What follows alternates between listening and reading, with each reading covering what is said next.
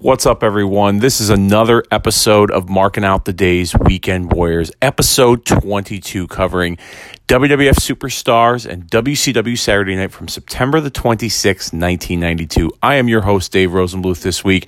And as you all know from listening last week, which by the way, thank you very much, um, I'm flying solo once again this week. Uh, Kobe hooked me up a couple weeks ago, took care of me while I was under the weather. So I said, let me get you back and then some. Go enjoy yourself, walk the dogs, do some outside podcasting ventures. If you want to do more Retromania stuff, by all means, go do it, buddy. But let me handle the duties here on marking out the day's weekend warriors. And he said, yeah, man, no problem.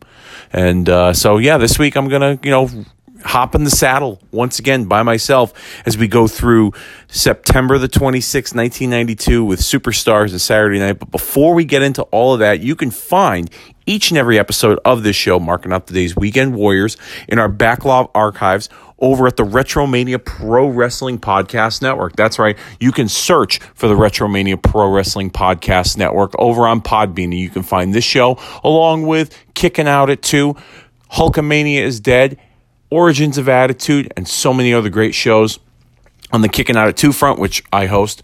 Uh, you can check out the ECW Anarchy Rules 1999 watch party that dropped recently. Dennis J. Levy joined me. We talked all things ECW from 1999.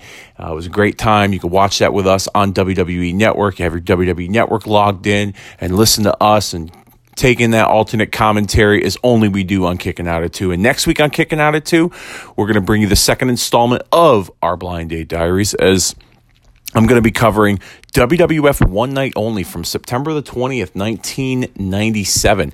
Um, it was the first time I watched that show from start to finish recently, so I thought, why not give it a shot and, uh, you know, cover it here on Kicking Out at 2. So it was a lot of fun, and uh, you'll find out whether it was a good blind date or a bad blind date. And that's next week on Kicking Out at 2. Um, I mentioned it before Hulkamania is dead. On that Hulkamania is dead front, um, Kobe's got some more episodes planned. He's rebooking the territory, brother, and uh, he's doing so very, very soon. So you could check that out. We also got some bonus content that's going to be coming your way. More stuff from us here at the Retromania Pro Wrestling Podcast Network. Now, before we get into all of that, okay, before we get into superstars and Saturday night, um, I would be remiss if I didn't discuss and cover some important events that took place this week in pro wrestling.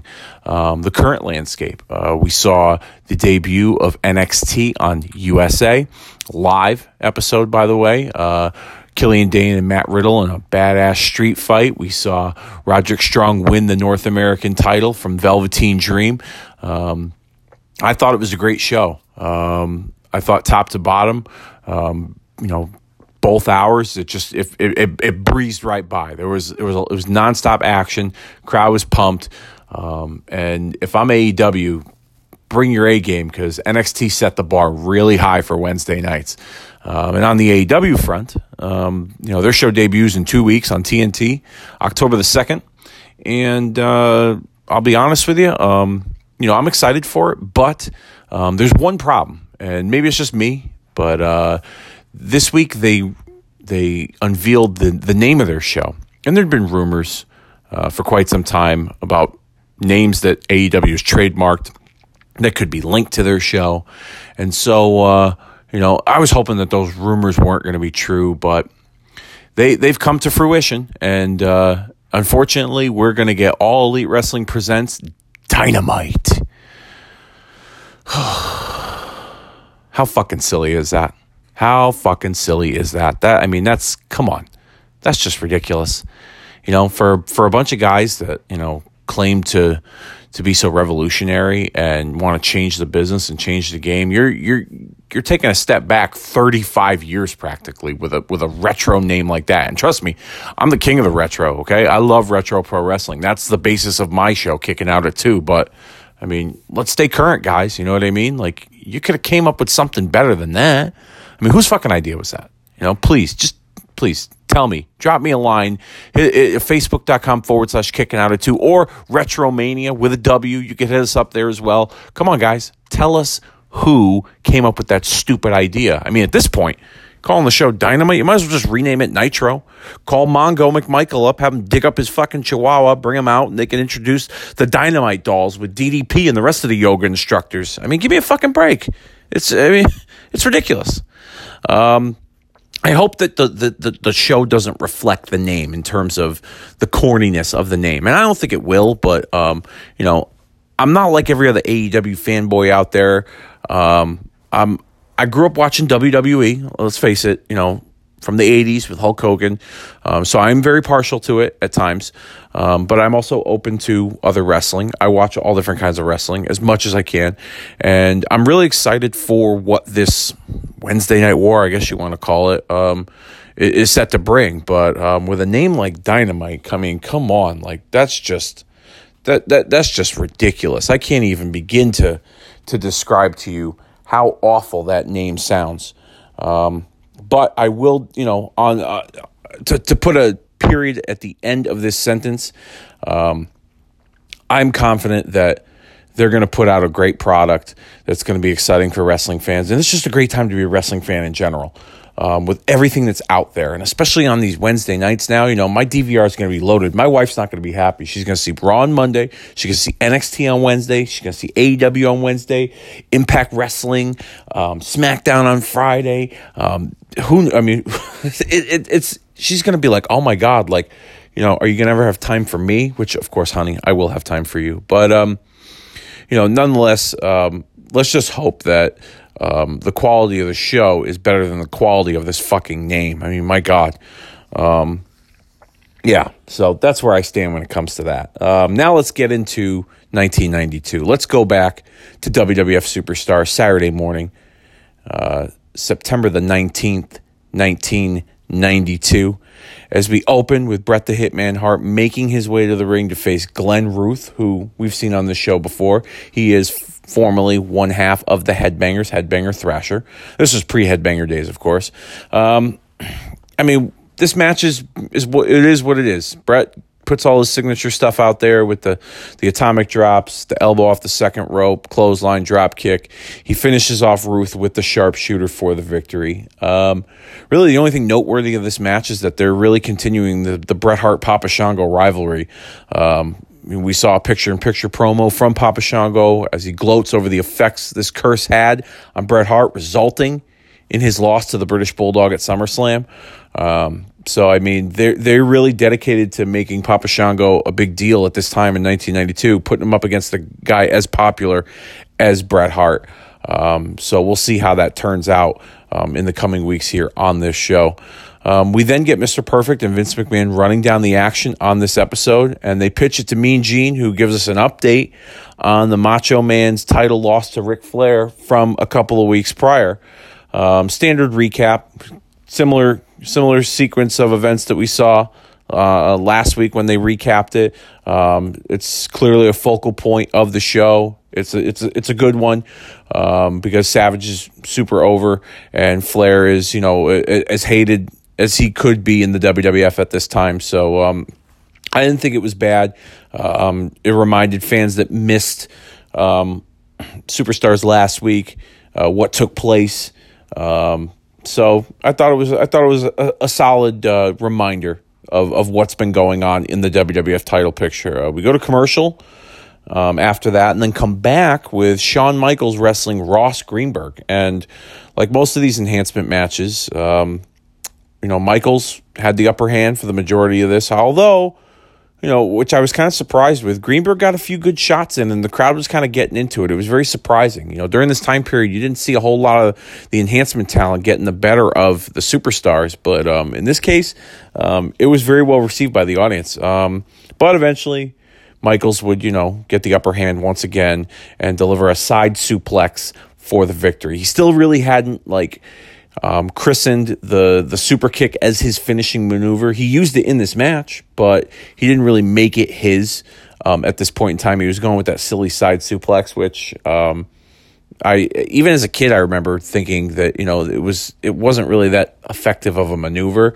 And plus, I knew Shawn Michaels as his high flyer, so I was expecting something a little more flashier as a finisher. But um, you know that's what we got for the time being. Um, We then go to the event center with Sean Mooney, and we get a couple of green screen promos. One from the Big Boss Man, who is um, out to make sure that trash like nails is gone from the World Wrestling Federation. And then we get another green screen promo from the model Rick Martel, who basically just says, I am the best at everything. Everything I do, I am the best. Well, I mean, it is what it is when it comes to these. Um, you know, Boss Man, it seemed like you know, with that promo, obviously on a clear path with nails. Um, that's been building for quite a while. Model, he's just kind of stuck in limbo. Seems like after the Shawn Michaels thing, they didn't really know what to do with him. 1992 was a weird year for Rick Martel in the WWF. I mean, he had a, a series of uh, matches with Tatanka, um, stealing Buffalo Breath's feathers, and then he went from that to right to Shawn Michaels. Um, and then after Shawn Michaels, it's he's back in you know he's back in Nowhereville. So there wasn't really any indication from Rick, you know, regarding the trajectory of Rick Martel from that green screen promo. So I guess it was just to give him some face time and still make him relevant in some form or fashion. Um, we go to commercial and come back, and it's Tatanka going one on one with the Mountie. Um, featured match in the middle of this show, which was interesting as well. Um, the Mountie gets on the microphone to start the match and calls Hershey a bunch of hillbillies which then results in Tatanka's music playing, and he interrupts the promo, making his way down to the arena. And real hot start from Tatanka. Series of chops. He slaps the Mountie in the face, clothesline over the top rope. Mountie powders out. He wants no part of Tatanka, and then he's and then he says, "That's it. I'm out of here," and he's leaving. And he's as he's heading to the back, we cut to commercial break. Um, we come back from the break, and the Mountie is back trying to collect himself. Uh, Tatanka's waiting in the ring eagerly. Uh, and then we get Jimmy Hart distracting Tatanka a few times um, in hopes that the Mountie would capitalize on an attack, but both times, no avail. He did not get the upper hand on Tatanka. Um, however, as the match did progress, he would gain the upper hand. Um, the finish came when uh, the Mountie was um, the had delivered a pile driver to Tatanka, and he didn't want to go for the cover. Instead, he grabs the microphone and tells everyone that I'm the Mountie. And uh, we would get Tatanka making a comeback. Um, referee then gets distracted by Jimmy Hart, and as he's distracted by Jimmy Hart, Jimmy kicks that electric shock stick, or as Kobe and I would like to say, dilly. Um, to the Mountie, and the Mountie goes to zap Tatanka, but Tatanka moves. Referee calls for the bell and the disqualification, and we get a post match melee between the two. Crowd's going crazy, um, but the Mountie ends up leaving, and they play Tatanka's music. And um, I will say, watching this match, I was pleasantly surprised. I didn't have any high expectations for it, but the crowd was super into this, and um, you know, I don't know if this was something that they taped at the beginning of the tapings or at the end of the tapings and they just edited things around. But um, crowd was really hot for this for two guys who had no interaction with each other and no storyline leading up to it. The crowd really got behind it um, and was into it from start to finish. And uh, it was almost like very pay per view quality, like in terms of the audience participation. So it was a lot of fun going back and watching that match. Um, we get to Event Center with Sean Mooney, and we get the first green screen promo from Kobe's favorite wrestler in all of the Olive Garden. I'm talking about Virgil. Um, he wants to thank everyone for being behind him 100%. And then he calls out Razor Ramon and says, You got a Mr. T starter kit with that so called gold. He's going to show him what lightning should look like. I'm going to hit you so fast and so hard and so strong, they ain't going to know where to drop over here, over there, or in the stands. It's cause. I, I mean, for, for those of you out there that are, you know, very against um, heavily scripted promos in wrestling. Um, if you went back and watched this, you'd be begging for the current writing team in WWE to have written Virgil a scripted promo because this was awful. This was atrocious. Virgil shouldn't go near a microphone whatsoever. Um, yeah, it was just it, it was bad. It was so bad that the next green screen promo was Razor Ramon, and he didn't even he didn't even acknowledge Virgil's call out. Um, he went to his issues with Macho Man. Um, and Razor Ramon claims that he's the toughest in the WWF. Just ask the Macho Man. He lost his gold and he lost his leg. okay, so car accident, eaten by an alligator, diabetes. Someone help me out here. How did Macho Man lose his leg? All right, we go to commercial and we come back from the break, and Howard Finkel announces that Shawn Michaels has left the building. Good little heat segment there for Shawn, um, who's really gaining a following as a, a top mid card heel. There was even a sign in the crowd that said, Shawn Michaels, please leave the building. Um, so, yeah, it was a nice, you know, uh, nice touch to add to Shawn Michaels' character and just something, to, something different to sprinkle into the show at that time in 92. Um, we then get Nails making his way down to the ring as he faces uh, Kerry Davis. And just like every other Nails match, you've seen one, you've seen them all. It's very typical chokes, headlocks, clotheslines, um, et cetera, et cetera, et cetera. Uh, Nails would win with his modified sleeper hold over Kerry Davis, and then we would see a post match beatdown with a nightstick. Same old, same old. It's we we've been seeing the same Nails matches. Um, They've been really, you know, pushing this thing with Big Boss Man. Someday it's going to happen, and there's going to be a showdown between the two, and the Boss Man's going to get his revenge, and this, that, and the other. And you know, now it's. I think we've reached that point where, like, you know, like I said a few weeks back, why didn't they have this match on the SummerSlam card? Um, but it, it, it needs to happen very soon uh, between these two. Um, we then get Vince McMahon pimping the Spotlight magazine with the Ultimate Warrior on the cover, just as Mean Gene Okerlund introduces the Macho Man. Mm-hmm. We get a special interview from Randy Savage discussing his issues with Ric Flair and losing the World Wrestling Federation t- Championship. We see that the Macho Man is really selling that leg injury um, as he's limping, wearing an Ultimate Maniacs knee pad, which, by the way, they mention on commentary. You get a close up of the uh, of the knee pad as he's walking up the steps of the uh, the, the interview platform. And then Savage says, "Razor Ramon." You may notice there's something missing around my waist the World Wrestling Federation Championship. But you'll also notice I got something extra around my knee, given to me by the greatest friend I've ever had, or the greatest friend I could have. It's also from the toughest opponent I've ever had in my entire career. The Ultimate Warrior. Oh, yeah. Macho intros Warrior, and Warrior shows up wearing the other knee pad, or carrying the other knee pad, I should say. And we get a bunch of glad handing between the two, praising their SummerSlam match as the greatest battle they've ever seen or witnessed to have been in, whatever that means. Um, Macho then gives him a pair of sunglasses and says, Not only will you see the future, but you'll see your destiny as the ultimate World Wrestling Federation champion. And the crowd goes crazy, and we get an indication that the Ultimate Warrior could be next in line for this WWF Championship match, which I was scratching my head at there because Savage was robbed of the title. Why would you not want a rematch from Ric Flair? Why would you want to put your new best friend in the title picture over you? That was a little odd to me, but um, you know, this was the moment when the Ultimate Maniacs were born, um, and uh, the crowd was really into this for sure. Um, this was probably the the the highlight of this show. Um, here was that interview, as well as the Tatanka Mountie match. Um, we come back from commercial break, and it's Kamala defeating Tony DeVito in one of his typical squash matches. And we get a Harvey Wippleman picture in picture promo where he says, I'm going to let you idiots in on a little secret.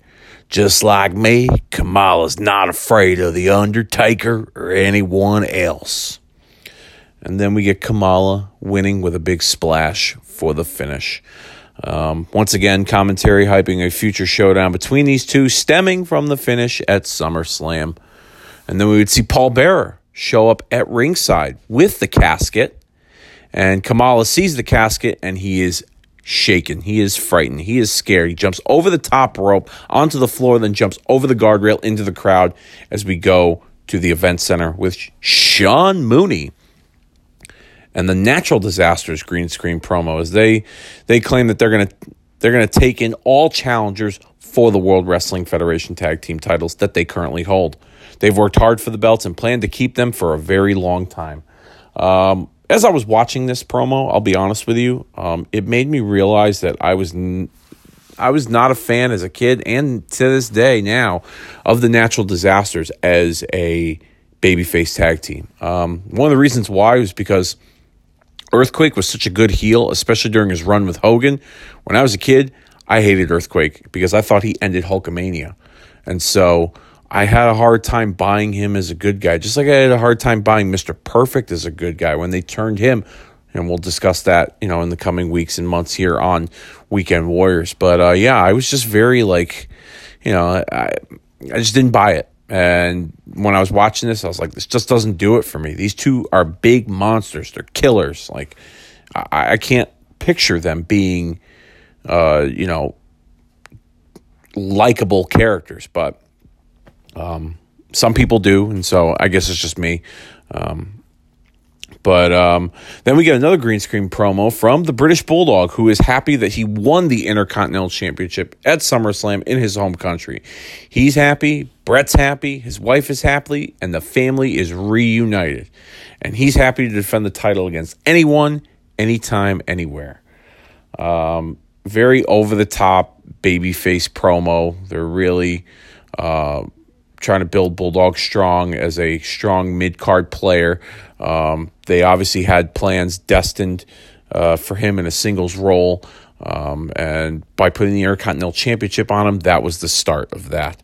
Um, and then we get, uh, we close this episode of Superstars um, with Vince hyping up next week's show as we'll get the debut of Comic Kid, the Big Boss Man, Razor Ramon, and Intercontinental Championship, the champion, the British Bulldog, all will be in action. And via satellite this Monday night on Primetime Wrestling, the WWF champion, Ric Flair, will be on the show. But he will also appear on Superstars with Mr. Perfect next week for a very special interview. And that ends this week's episode of WWF Superstars from September the 19th, 1992. And now let's move on to WCW Saturday night on TBS, 6.05 p.m. Eastern Standard Time, September the 19th, 1992, as we open the show with clips of what led to this evening's main event between Arn Anderson and Bobby Eaton versus the Steiner brothers. We see clips of Michael Hayes forming that team at the Clash of the Champions. We see the finish from two weeks prior with Anderson and Eaton winning, and then we see last week's confrontation with Rick Steiner calling out one of those men for an impromptu match to close out last week's Saturday night episode. Um, and then we get Jim Ross opening the show, um, discussing the Halloween Havoc Control Center, Scotty Flamingo's $2,000 fine for his involvement in last week's attack on Brad Armstrong, and now comments from Jake the Snake Roberts. Um, Jake would uh, participate in another green screen promo, pre taped, hyping the Halloween Havoc match with Sting. Spin the wheel, make the deal. We've seen these little movies, uh, these little mini movies recently between the two of them, hyping up that match. Um, and uh, Jake really, you know, he's a, he's a master on the mic. Psychology is off the page. Um, he kind of leaves you guessing as to what match he would like to uh, have with Sting. Um, but he says he's a master of all these masters on the wheel, and Sting's going to find out at Halloween Havoc. Uh, we then open with the first match on this week's Saturday night episode as the Barbarian defeats Rob Basson with a quick boot to the face. Um, Cactus Jack is on commentary making claims that Barbarian will defeat Ron Simmons for the world title, but if not, then Butch Reed will do it. Um, and at this point, as I'm watching this, I'm thinking to myself, okay, last week, JR interviewed Rick Rude, who is the um, number one contender to the WCW World Heavyweight Championship as the United States champion. And they've been kind of foreshadowing a showdown between him and Ron Simmons. So, um, why doesn't Rick Rude get the title shot first? How does the Barbarian or Butch Reed jump in front of Rick Rude? Um, this was kind of a little convoluted here, but um, that was just my my train of thought as I was watching this. And if you do follow along each and every week, I'm sure you guys probably thought the same thing as well. Um, we come back from the break, and it's JR with Magnum TA, and uh, they're they're both discussing Shane Douglas's upset victory over the Super Invader last week. Um, JR tries to make similar comparisons of Shane Douglas to Magnum TA, kind of giving them the rub a little bit, which uh, I thought was I thought was nice. It was a nice little touch. Um, Magnum recalls seeing how good Shane was back in 1987, and uh, he he really puts over that belly to belly suplex. The same move Magnum used is now being used by Shane as the reason why no title in WCW is safe from anyone. Which brings us to Shane Douglas's match against Joe Kazana. Um, I don't know what they were trying to accomplish with Shane Douglas here in terms of his look, um, but. Uh, they kind of gave him the, uh, the, the the the the Shawn Michaels look with the leather jacket with the fringe and the chaps, um, really looking like a, uh, a a dollar store version of the Heartbreak Kid. Um, I just didn't know what to make of it. Didn't to me it didn't look good.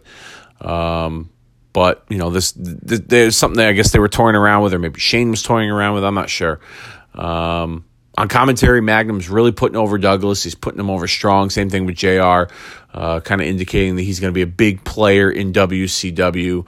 Um, it really sounds like they're in for a serious push with him. Um, and the crowd seemed to be into him at center stage. Um, but Southern crowds are very into baby faces. I, have I've always noticed they're not like us in the Northeast where I live, where they they they they try to you know they try to call bullshit on everything and, you know, dictate who to cheer for and who to boo and et cetera, et cetera. Um, Southern wrestling fans are really traditional wrestling fans. And um, even as a newcomer to WCW or um, someone who hasn't been on the scene in quite a while in WCW, Shane Douglas, uh, you know, really um, uh, was popular amongst that crowd at center stage in Atlanta um, for, for, for two weeks. So, um, or at least for these two weeks, I should say. So it was uh, it, it was interesting to see that little dynamic there. Um, Douglas would eventually win with the belly to belly. They, like I said, they've been putting that over. That's his finisher. It's something that I guess like you could see Magnum kind of you know passing that torch a little bit to him, telling him you could use the move. Um, and then we get a post match promo where Douglas really puts over Magnum, puts over the belly to belly, um, being the reason why he's going to be a force within WCW. And like I said, Magnum kind of gives his stamp of approval um, and really puts Shane over and says Shane's going to go to the top of WCW um, as we uh, fade out and head into uh, commercial break. We come back from the break and we have the Halloween Havoc Control Center, the very first one as uh, JR announces Ron Simmons is going to defend the WCW World Heavyweight Championship against the Barbarian. Um, we get a green screen promo from Cactus Jack, who's shirtless, which uh, you know is is a sight because I don't really have ever uh, remember seeing Mick Foley without a shirt on. Uh, you know, throughout his career, I remember some early, early WCW stuff um, when he was Cactus Jack Manson. Um, he wore a singlet, but um, that was you know brief. Um, I know something stupid I brought up. Whatever. Um, Cactus talks about um, going toe to toe with Simmons at the Clash as they show clips of that, and then he says that Simmons better be prepared for a big boot because he's only going to have to take it one time and lose the WCW World Heavyweight Championship. Now I talked about it just a minute ago. Um, where does Rick Rude fit into all this? Well, he's got his hands full of Halloween Havoc, according to JR on the Halloween Havoc Control Center, as he's going to challenge Masahiro Chono for the NWA title at that pay per view. Rude and Medusa then have a green screen promo, and and uh, I quote, Chono, Halloween Havoc, Deucey, and I are going to show you all the tricks, and then we take home the big treat. Bye bye. Get it? Trick, treat, championship title no? Okay. All right. I got you. Um, we then get a video clip uh, from JR showing how the Sting and Jake the Snake Roberts rivalry started back in the summer when Jake the Snake made his debut attacking um, Sting in the Baltimore Arena. Uh, both guys comment on the match, comment on that as well as their matches at uh, Halloween Havoc. Um, when I watched this, I, I started to remember back as a kid um, the anticipation I had for this match because of the different types of matches that were on the wheel. Um, I thought the spin the wheel, make the deal concept was very appealing um, as a youngster, um, but the ex- execution um, may have, you know, looking back on it now, 27 years later, may not have been the best. So, um, but yeah, I just remember as a kid being like, wow, I want to get this pay per view. Sting and Jake the Snake, like a match I've never seen before. Sting was, you know, WCW all the way. Jake just came from the WWF. So um, there was there was a, some appeal there. Um, for That's for sure. Uh, we go to commercial and come back as we see DDP taking on Heavy Metal Van Hammer. Um, uh, you could see the early in ring days of Diamond Dallas Page. Um, you know, he's definitely uh, a fish out of water when it comes to the, the his in ring um, abilities at this time in 1992. It looked like he was trying too hard. He looked very out of place in the ring. Um, and Van Hammer, he just sucked, plain and simple. He he sucked. Um, wasn't impressed with this match. Um, however, you know, looking back on it now, it goes to show how far DDP has come as an individual, as an as a performer. Um, because it would be, you know, five years later where he really broke out as a star, uh, being the first guy to get the get one over on the NWO uh, when he hit those diamond cutters on Hall and Nash and uh, in January of '97. So um, it's it's it's interesting to look back at and see his progression, and from especially in this match with Van Hammer, a guy who's uh, not known for his wrestling ability, I should say. Um, however, I was surprised to see Hammer uh, win the match with an Oklahoma roll. Um, and he looked like he transitioned into that move very smoothly. I wonder how many times he practiced that because that was the best fucking thing he did that entire match. And that includes his entrance, too. My God, it's fucking atrocious. Um, yeah, Van Hammer wins with the Oklahoma roll, of all things, surprisingly enough. Uh, we get Jim Ross interviewing Cactus Jack and the Barbarian as the Barbarian is stroking the arm of Cactus, which no reason, you know, behind it. I just kind of found it funny. It was something I noticed, and he, you know, it, it, it, it kind of weirded me out a little bit, but at the same time, I found some humor in it, so I thought I'd bring it to everyone's attention. Um, because there was really nothing to write home about in, in this promo. We've heard, we've kind of heard the same spiel from Cactus that you know he's got mercenaries or henchmen that are going to take out Ron Simmons and take the WCW World Heavyweight Title. So pretty much kind of got the same speech here uh, in the in the promo after Barbarian stroked the arm of Cactus Jack. um, go to commercial and come back, and JR is with Ricky the Dragon Steamboat and Teddy Long. And for the second week in a row, Teddy Long would like to thank all the homies for watching the all new WCW Power Hour. And then he endorses Steamboat as one of the best TV champions of all time. Um, who then responds to some comments that Stunning Steve and Paulie dangerously made last week uh, regarding his family. Um, Steamboat really impassioned promo here, fired up. Uh, he says he says that he's got more ring time in his pinky than Steve Austin does in his, entire career, and he's got what it takes to hold on to the gold. Um, like I said, very passionate in this promo here. Um, it looks like that the rivalry between him and Austin is far from over at this point.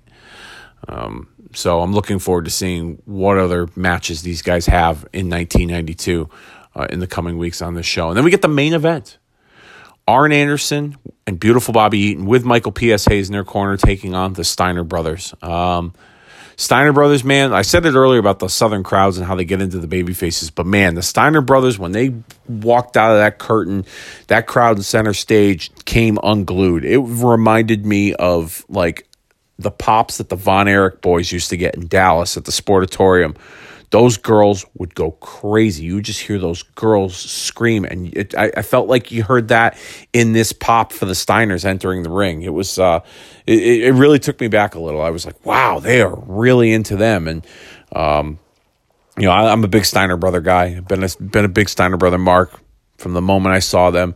Um, so it doesn't surprise me in the least bit that this audience was into them because they were just they were a hot act in WCW at that time, especially in 1992. Um, there is something interesting about this match in terms of the commentary. Um, JR brings it to our attention that um, you know Michael Hayes is the strategist of this team. However, this team is still associated with Paulie Dangerously and the Dangerous Alliance. Um, and one of the reasons why I found it interesting is because I'm the kind of person I need some sort of explanation. I need some sort of continuity in my storytelling. Otherwise, I'm, I, I kind of get lost and I don't necessarily really follow the story, or I have a hard time um, covering up the potholes, so to speak, in the story. And um, you know, there wasn't any real reason given as to why Hayes formed this newfound alliance with Bobby Eaton and Arn Anderson, and it was almost in a you know you almost looked at it in a way like he was taking them away from the Dangerous Alliance, but it looked like they were. I guess Hayes is would he be a member of the Dangerous Alliance, or does he have a association with them? Is he working with them, but not a full fledged member? It was it was rather strange, and but at the same time, it was comforting for me now as a fan because I love the Dangerous Alliance. I think they're one of the most underrated factions of all time, and they're in my top five favorites of all time. Um, and I didn't really care for the way that they had split up. Um, even as a kid, I liked the fact that the Dangerous Alliance was like the bad guy group and there were all kinds of good guys going after them. It was just exciting television at that time as a kid. And so when they split up and they kind of all went their separate ways, I was a little disappointed. But um, going back and watching this, I was kind of I would say relieved, but I was I was happy to hear that there was still some association with the Dangerous Alliance. They weren't just throwing it away um, and never addressing it again. It sounded like that we're going to come back to it a little bit. And what else I found interesting was the fact that you know Hayes formed this team, and all of a sudden now he's got an issue with Terry Bam Bam Gordy and Doc, and we all know the history he has with Gordy as a freebird.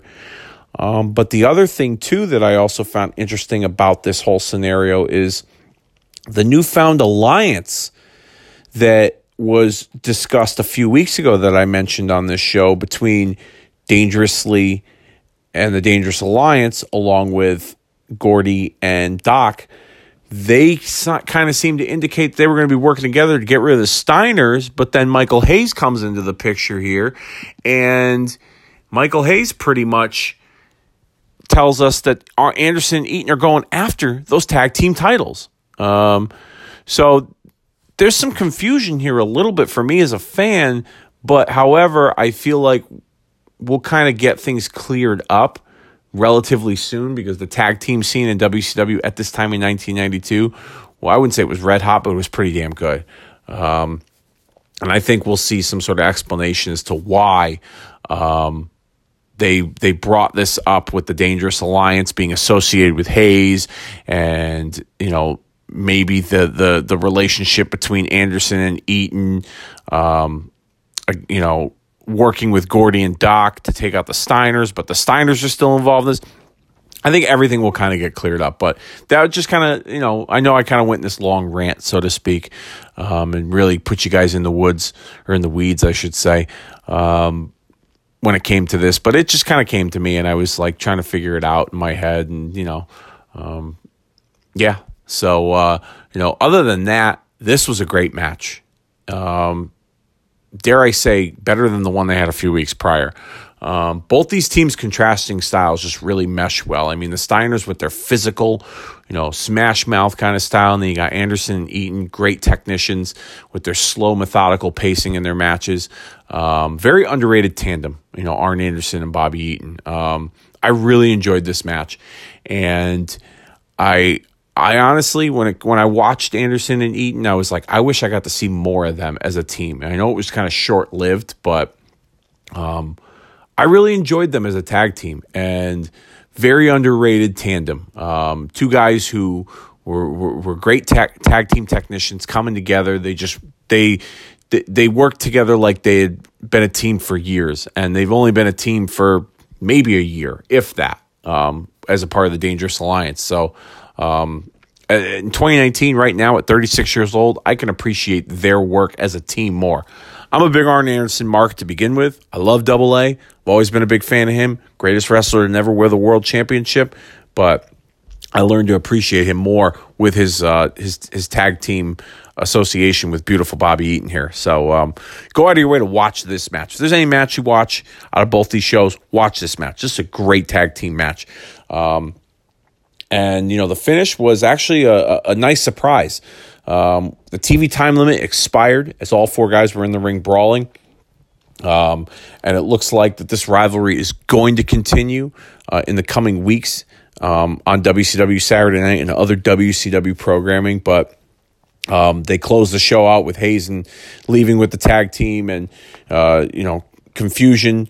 Um, but foreshadowing that we will probably see these two teams go at it again to determine, you know, maybe a number one contender or maybe just who the better team is. Um, as we close out WCW Saturday night. Now, uh, usually we pick a winner each and every week here. I'm marking out the day's weekend warriors, and I'll honestly tell you that I'm going to go with Saturday night based on this match alone. Based on this match alone. I didn't really care for anything else on this show except for this match. This match awesome match. And this is why I love WCW during this time period because of matches like this. Um, and even the finish, too. People think, oh, TV time limit, you know, it, it, robbed us, but it left you wanting more. At least it did for me. It's a cliffhanger, you know, whether it's the, the, the show the next day, main event, or the next week of WCW Saturday night. It left you wanting more between those two teams. And I, I really enjoyed that match a lot. Um, like I said, Anderson Eaton, very underrated tag team, uh, even though it was short lived. Um, I could have I could have watched them and the Steiners wrestle over and over again. Both teams work really well together, and dare I say, one of the more underrated tag team rivalries in tag team wrestling history in general. I, am being bold with it, but it's the truth. But yeah, WCW Saturday Night wins once again this week here on Marking Out the Days Weekend Warriors episode 22 for September the 19th, 1992. I'd like to thank you all so very much for joining me next week. Kobe's going to be back in the saddle. I'm probably going to ride bitch because that's how it usually works. I got no problem with it, by the way. Um, and we're going to cover September the 26th, 1992. WWF Superstars, WCW Saturday Night. Don't forget, each and every Saturday, marking out the days Weekend Warriors drops on the Retromania Pro Wrestling Podcast Network. You can find it on Spotify, Spreakers, iTunes, Apple Podcasts, Stitcher, Podbean, and all the other great shows that are part of the Retromania Pro Wrestling Podcast Network. Kicking out at two, Hulkamania is Dead, Gaijin Wrestling Radio, Origins of Attitude, and so much more. All over there. Search Retromania with a W, and you will find all those shows over there on the Retromania Pro Wrestling Podcast Network. And that about does it. I am Dave Rosenbluth, and I will see you all next week.